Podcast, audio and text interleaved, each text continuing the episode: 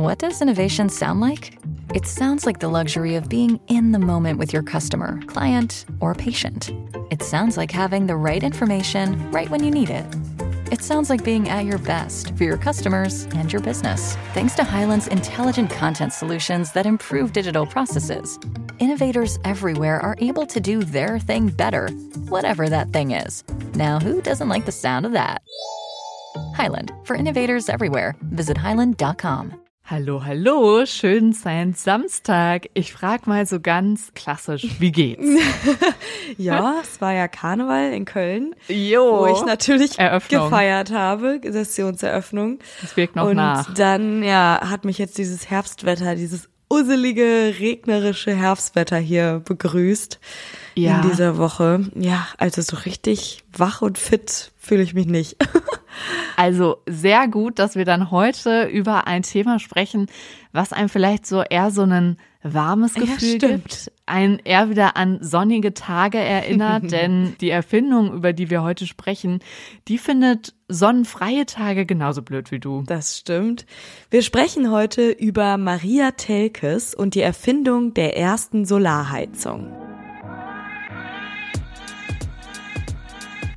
Behind Science. Geschichten aus der Wissenschaft. Mit Marie Eickhoff und Luisa Pfeifenschneider. Das ist auch schon wieder so ein Name, den ich vorher nie gehört habe. Nee, ich auch Maria nicht. Telkes. Mm-mm. Und dabei ist die in ihrer Szene total angesehen, wirklich eine richtige Pionierin, vor allem weil sie auch viele spannende Schritte in Sachen Solarenergie gemacht hat.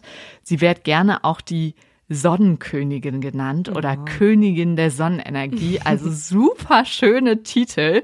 Wird Zeit, dass wir die hier alle mal kennenlernen. Auf jeden Fall. Und ein paar Parallelen zu einer Erfinderin oder einer Wissenschaftlerin, die wir hier vorgestellt haben, gibt es auch. Katalin Kariko, da gibt es so ein paar Lebensstationen, die sich sehr ähneln. Das ist irgendwie ganz spannend.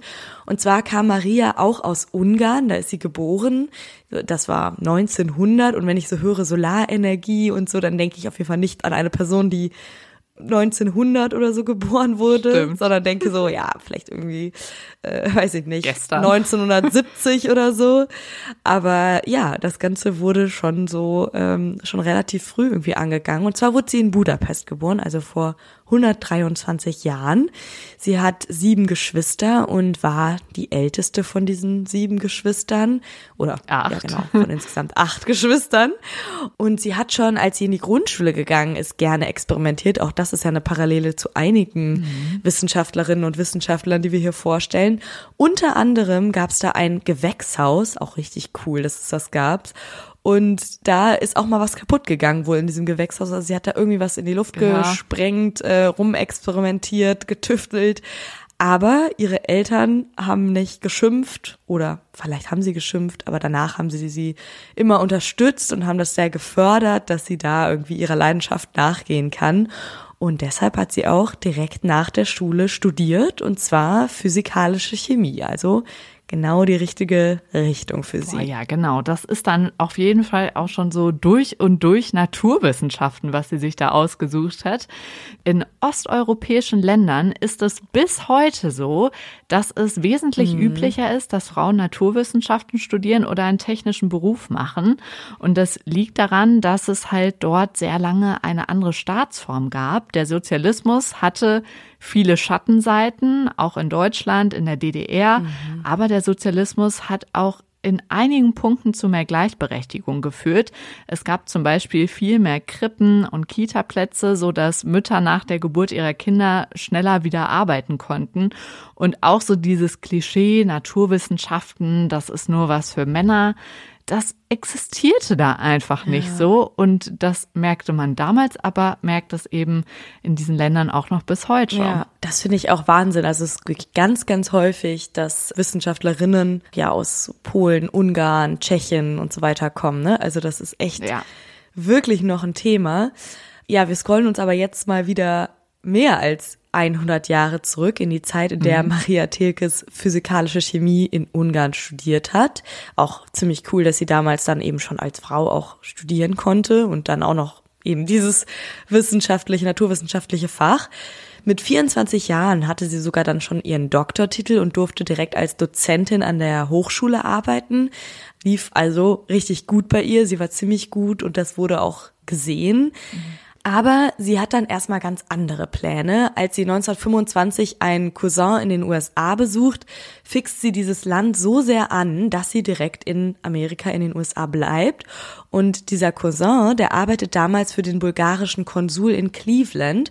Und auch Maria findet dann dort eine Stelle als Biophysikerin bei der Cleveland Clinic Foundation. Also sie macht erstmal einen kompletten Sprung einmal quer über den Globus. Ja und landet in den USA. Auch genau wie Katalin Kariko. Also dieser Step ja, von stimmt. Ungarn in die USA, genau wie sie.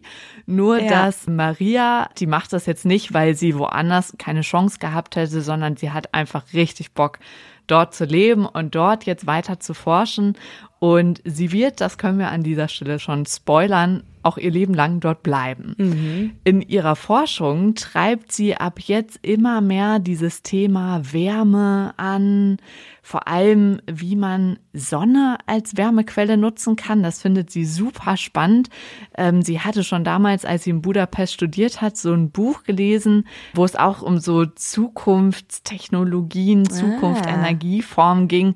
Und das hat sie damals so angefixt, dass sie das irgendwie schon so als ihr Fachgebiet ausgekoren hat. Während sie jetzt aber da ihre ersten Experimente in den USA macht, bricht parallel auch der Zweite Weltkrieg aus.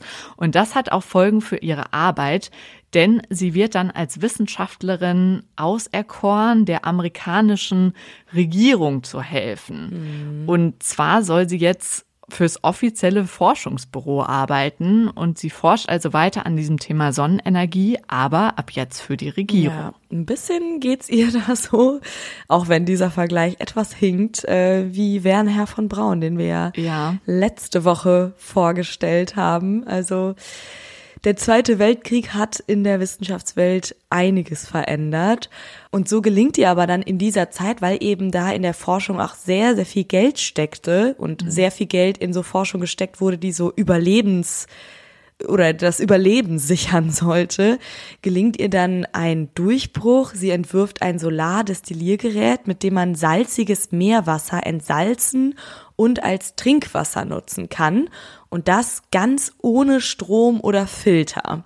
Also richtig genial, was die sich da überlegt. Wir wissen ja vielleicht irgendwie alle, salziges Wasser gibt es sehr, sehr, sehr viel. Was es nicht so viel gibt, ist Süßwasser und dann mhm. auch noch trinkbares Süßwasser. Und das war eben auch damals schon ein Problem. Und das Besondere ist, man braucht dafür nur die Sonne. Die Sonne verdampft das Wasser, sodass sich Wasser und Salz trennen und dann bleibt eben Trinkwasser übrig, was man dann ohne Bedenken trinken kann. So wird ja auch Salz gewonnen. Ich weiß nicht, ob du das schon ja. mal gesehen hast. Ich war einmal in ja. so einer Salzwüste. Das ist total gruselig und sieht aus wie auf dem Mond, ne? Ich war Ach, krass, so eine Salzwüste sogar. Nee, ich ja. äh, war auf in Malta, ist ja ein Staat, ne? ich glaube, dann sagt man in. Und da gibt's so, also da wird auch einfach Salz gewonnen mit ja. so einer Technik. Das wird dann einfach an Land geholt, wird da irgendwie. Aber war das am Strand? Also ich war nämlich in, in Frankreich. Ja, schon. Und also das war jetzt nicht so eine Küste. klassische Salzwüste. Genau, das war jetzt nicht so wie in Südamerika, diese klassischen äh, Salzwüsten, das nicht. Aber es war wirklich, der komplette Strand war voller Salzberge. Krass. Ja, und ich, es wird, ja. glaube ich, hauptsächlich an Touris verkauft dann in Ach so, so kleinen Säckchen. Ah, oh wow, okay. ja, so viel war es nicht. Auf jeden Fall super beeindruckend, kann man sich gut mal angucken, wenn man da in der Nähe ist.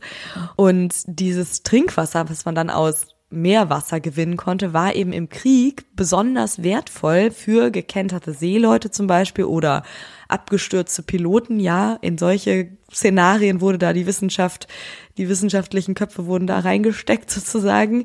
Ähm, die werden ja auf offenem Meer sonst verdurstet und durch diesen Destillierer konnten die dann Trinkwasser gewinnen und deshalb gehörte der auch zur festen Ausstattung der Rettungsboote und konnte damals sehr, sehr viele Leben retten. Ja, das waren ja relativ kleine Destilliergeräte, also die dann auch in dieses Boot passten. Und es waren welche, die schwimmen konnten. Das war ja auch mhm. wichtig, dass sie die dann nicht noch, äh, mhm. äh, während du selber damit beschäftigt bist, dich über Wasser zu halten, noch dieses Gerät da über Wasser halten musst. Ja, das ist eigentlich das wichtigste Gerät überhaupt, was ja. man dabei haben kann. Ne? Außer vielleicht noch irgendwie Leuchtstoffrakete oder so. Aber wenn selbst die ausfällt, Ja. brauchst du Trinkwasser. Ja. Aber das ist tatsächlich ein Prinzip, was auch heute noch genutzt wird. Jetzt vielleicht nicht mehr bei Schiffsbrüchigen, aber in Regionen, wo es einfach nicht so viel Trinkwasser gibt oder nicht so ein zentrales System, wo dann Trinkwasser an alle verteilt wird. Es gibt zum Beispiel so Destillierer, die aussehen wie ein kleiner getöpferter Ofen.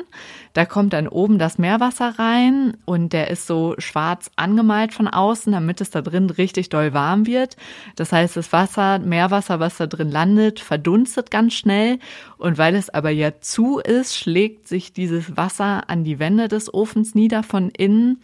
Und mit einem Schlauch wird dann das Wasser, was dadurch entsteht, dann abgeleitet in eine Schale. Und man kann sich so vorstellen, man tut oben mehr Wasser rein und nach einer Weile kann man unten dann die Schale mit genießbarem Trinkwasser rausnehmen. Das ist wirklich sehr toll und super simpel. Ja.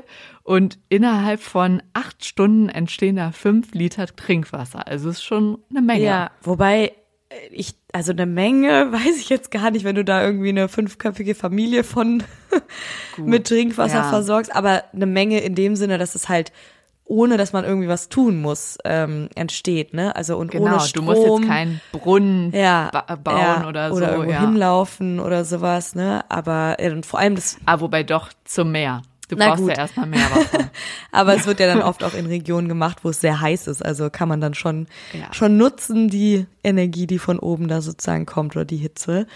Und diesen Destillierer erfindet Maria dann damals eben am Anfang des Krieges und nach dem Krieg geht es für sie Vollzeit ans MIT. Das ist das Massachusetts Institute of Technology, ein sehr, sehr renommiertes Institut, wo sie dann endlich ihrer Sonnenenergieforschung nachgehen kann, beziehungsweise endlich in dem Sinne, wie sie das immer schon wollte. Ja. Dachte sie zumindest, denn ausgerechnet das Projekt, was sie am wichtigsten findet, will das MIT nicht unterstützen. Es geht um das Dover Sun House Project, wo sie ein Haus bauen will, also das ist ihre Idee, was mit einer Sonnenheizung ausgestattet wird und so dann beheizt werden soll. Aber diese Notwendigkeit sehen die Leute vom MIT nicht so und deswegen sieht's erstmal so aus, als würde ihre Idee scheitern. Ja. Ihre Idee ist schon eine Innovation, weil es damals eigentlich eher üblich war, wenn man jetzt Energie aus Sonne nutzen will, dass man die im Wasser speichert. Also Wasser an sich ist auch ein sehr guter Speicher. Und vielleicht kennt ihr das auch so aus anderen Ländern. Da gibt's manchmal auf den Dächern, wenn das so Flachdächer sind, stehen da auch so, Ja. wie so Regentonnen sieht das immer aus, so Tonnen drauf. Da ist auch oft Wasser drin, was einfach durch die Sonne erwärmt wird und was man dann als Warmwasser oder zum Heizen benutzen kann. So ähnlich stelle ich mir das vor damals. Ja, ja, das Ja, genau. Äh, So könnte das gewesen sein. Aber Maria möchte gar nicht mit Wasser als Speicher arbeiten, sondern sie sucht nach einem anderen Material, das die Wärme ein bisschen langsamer wieder abgibt. Und sie würde halt voll gerne Salz als Wärmespeicher testen, aber findet für diese Idee eben keine Sponsoren. Und irgendwann schafft sie es dann. Die einzigen zwei, die sie findet, die ihr Projekt unterstützen, sind zwei Frauen. Und das finde ich ist wieder so ein schönes Beispiel für was passieren kann, wenn Frauen Frauen supporten. Ja, voll. Richtig schön. In diesem Fall steigt eine Bildhauerin mit ins Projekt ein, Emilia Peabody. Wahrscheinlich habe ich es jetzt falsch gesagt, aber eine Frau, die Bildhauerin ist, die finanziert auch dieses Haus und eine Architektin, Eleanor Raymond, die entwirft das Gebäude kostenlos und dann gibt's eben noch Maria in diesem Projekt, die sich um das Heizsystem kümmert. Also diese drei haben an die Idee geglaubt und gehen da wirklich aufs Ganze und entwerfen halt wirklich als Versuchsobjekt ein komplettes Haus, was sie dann auch bauen. Also was wirklich äh, normale Hausgröße hat. Ja, ich finde, es Und- sieht sogar ziemlich groß aus. Ja, finde ich auch. Wir Und verlinken auch euch Bilder. Mhm. Ganz schön, ne? Sieht auch cool aus.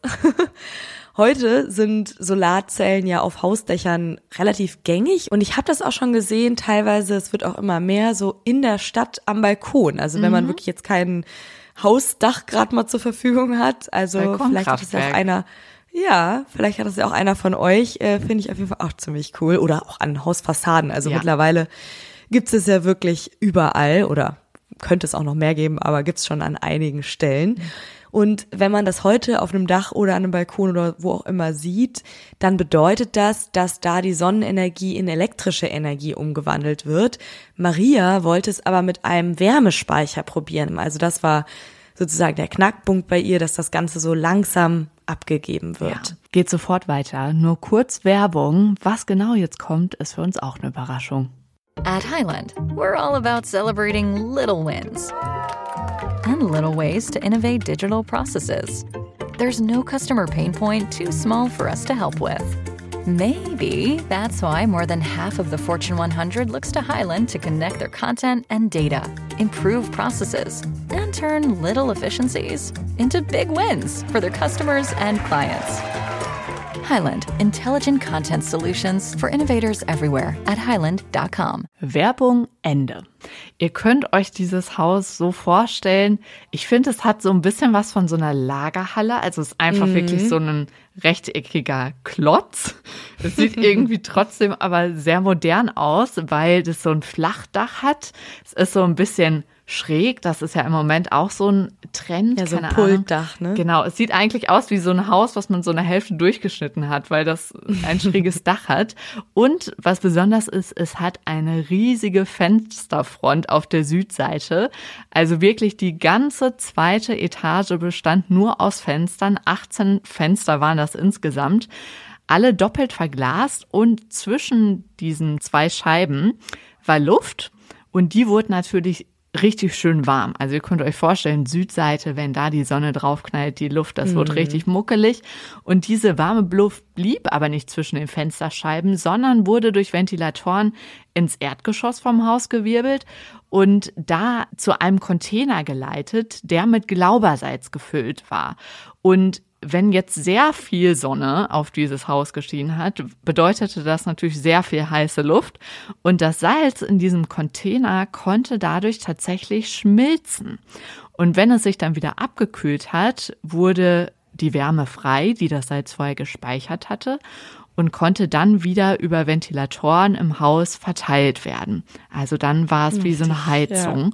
Ja, genial. Ein warmer Föhn ja. quasi. Und ich finde, man kann, um das so ein bisschen zu checken, warum das dann ausgerechnet in dem harten Zustand warm wird, sich vorstellen wie so ein Taschenwärmer. Mhm. Da ist ja auch ein Salz drin. Und da ist ja auch so, wenn Wärme von außen zugegeben wird, also wenn ich das jetzt in einen Topf mit heißem Wasser tue, dann wird's flüssig. Und wenn ich das dann raushole und anknicke mit diesem Knickding, also in Bewegung bringe, dann wird das wieder kristallin, dann werden es wieder Kristalle mhm. und es wird ja für uns warm, weil es dann genau in dem Moment, wo es zum Kristall wieder wird, die Wärme abgibt. Ja, Richtig, richtig ja. genial. Ah, ich liebe auch diese Handwärmer, mhm. weil es ist immer so aufwendig, die weich zu machen wieder. Ja, also eigentlich recht leicht, aber. Ja, aber irgendwie, da muss man das auch mal machen und dran denken und so. Mm. Mhm. Also ihre Idee war jetzt quasi mit der heißen Luft, die ja eh dann zwischen den Fenstern entstanden ja, genau. ist, dieses äh, Salz in dem Haus weich zu ja, machen. Ja, ja. Sie hat sich quasi ein System überlegt, wo man nicht extra irgendwas in den Kochtopf schmeißen muss. Genau. Ja. Und spannend sind aber dann natürlich auch vor allem kalte Tage, denn das Haus hat eben keine andere Heizung. Also dieses Haus, was Maria und die beiden anderen Frauen da entworfen haben, ist wirklich darauf angewiesen, dass die Sonne scheint und mhm. das Haus äh, erwärmt und das eben auch an kalten Tagen, wo es ja oft dann auch mal so ein bisschen wolkenverhangen ist oder so. Und darauf haben die sich komplett verlassen. Maria hat ausgerechnet, dass theoretisch immer genug Wärme für zehn Tage ohne Sonne da ist. Also wenn man so einen richtig verregneten, dunstigen Herbsttag ja. mal hat und dann ein paar davon, dann wird sozusagen nicht mehr ausreichen.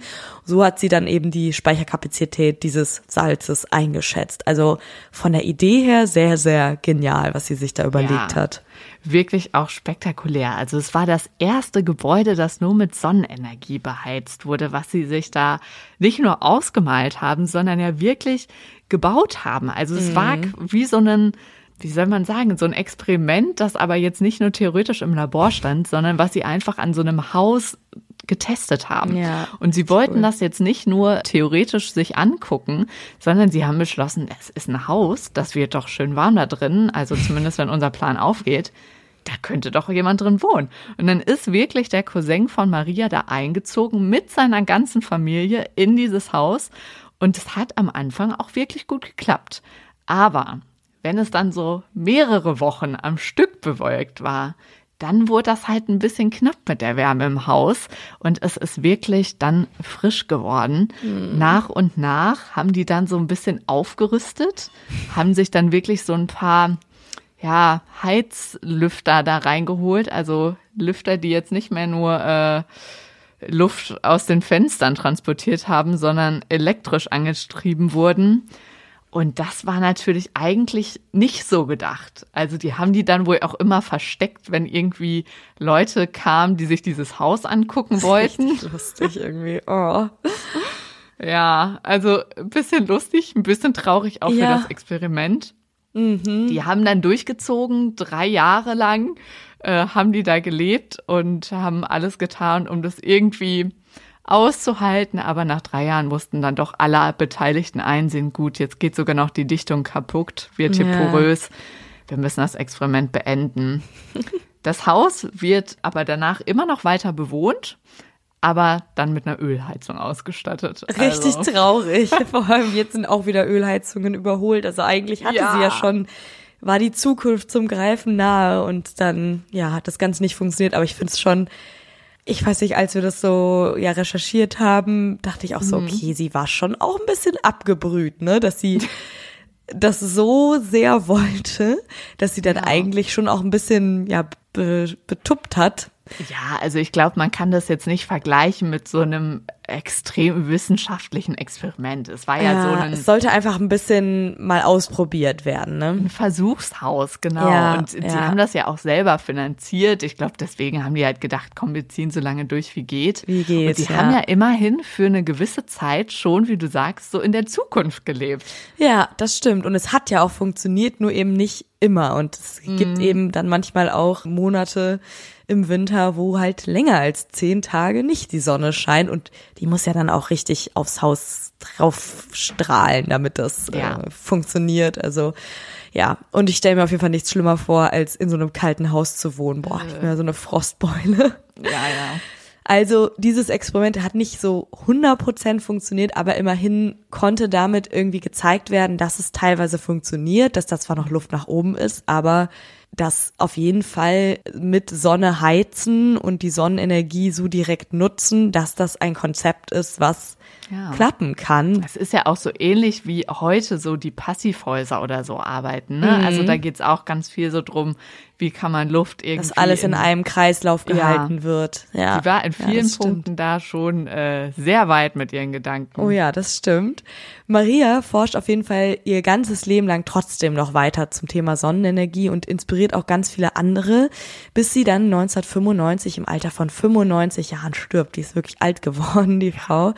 Bis dahin gibt es 20 Patente, die auf ihren Namen laufen. Also sie hat mhm. noch viel, viel mehr entwickelt. Eine Sache, die sie entwickelt hat, haben wir euch ja ganz am Anfang vorgestellt. Das war ja dieses Destilliergerät, mm, der Destillierer, mit dem du aus salzigem Wasser Trinkwasser gewinnen konntest. Mhm. Richtig mhm. genial.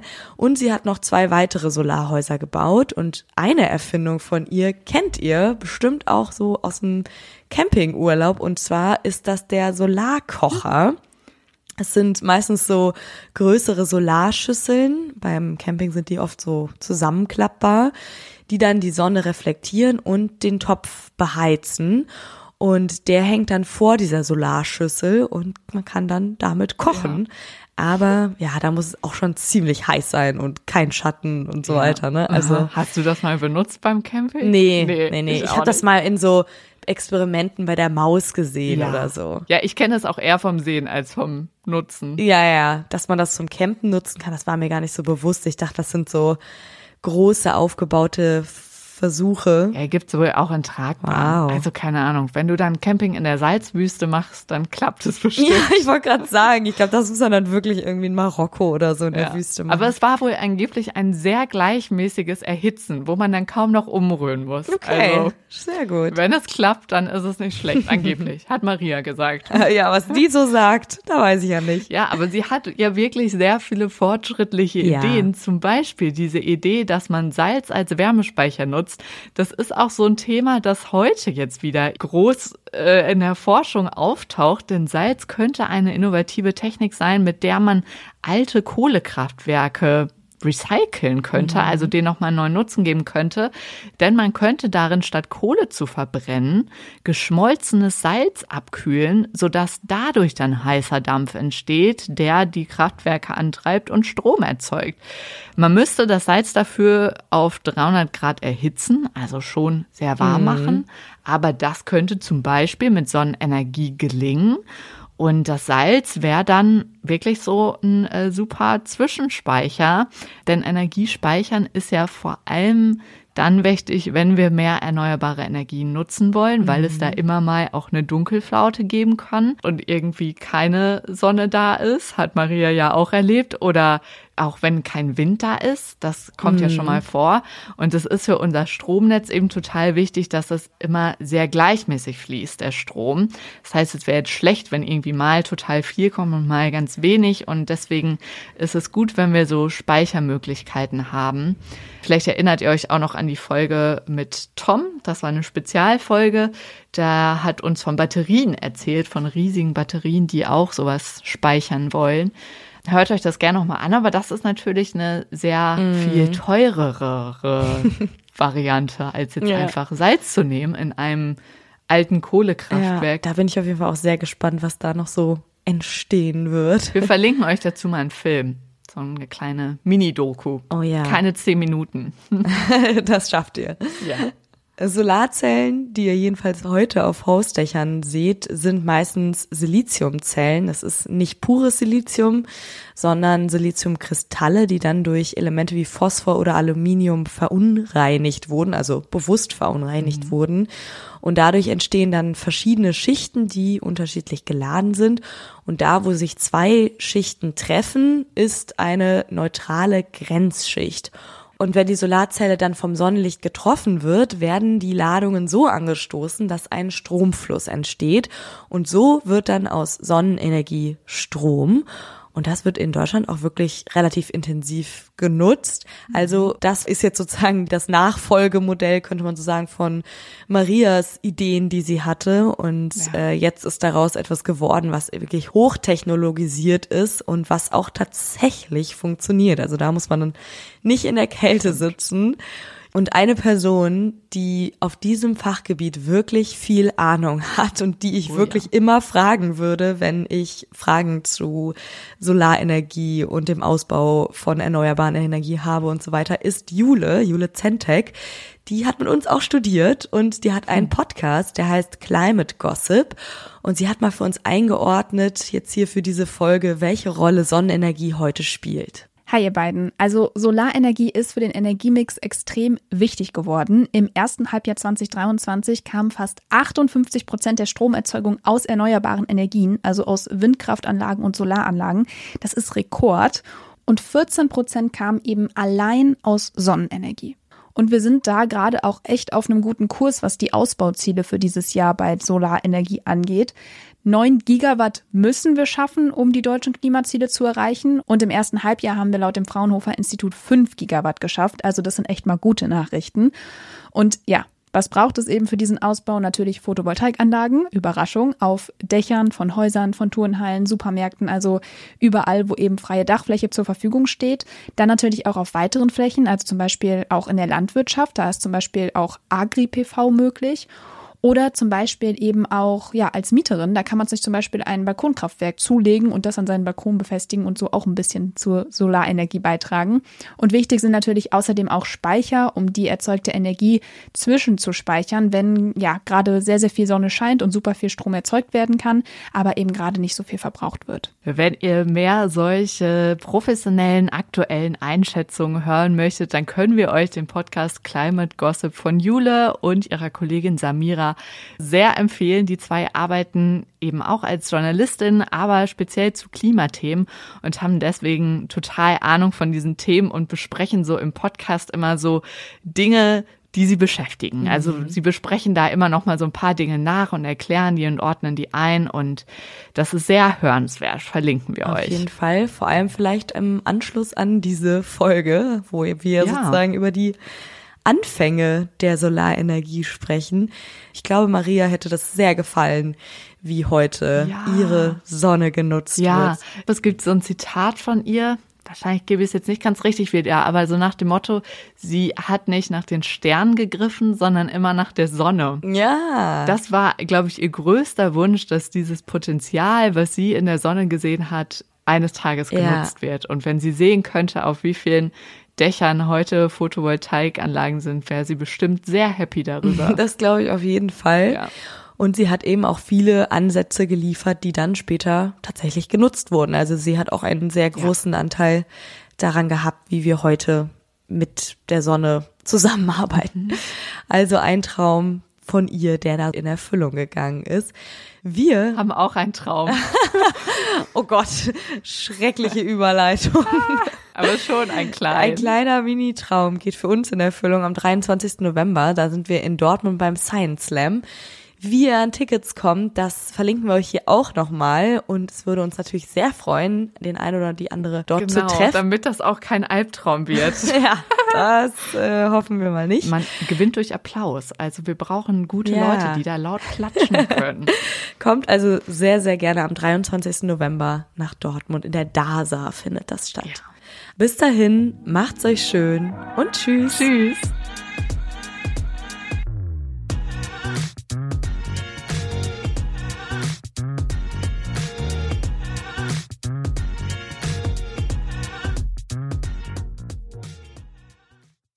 At Highland, we're all about celebrating little wins and little ways to innovate digital processes.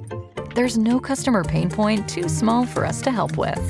Maybe that's why more than half of the Fortune 100 looks to Highland to connect their content and data, improve processes, and turn little efficiencies into big wins for their customers and clients. Highland, intelligent content solutions for innovators everywhere at highland.com.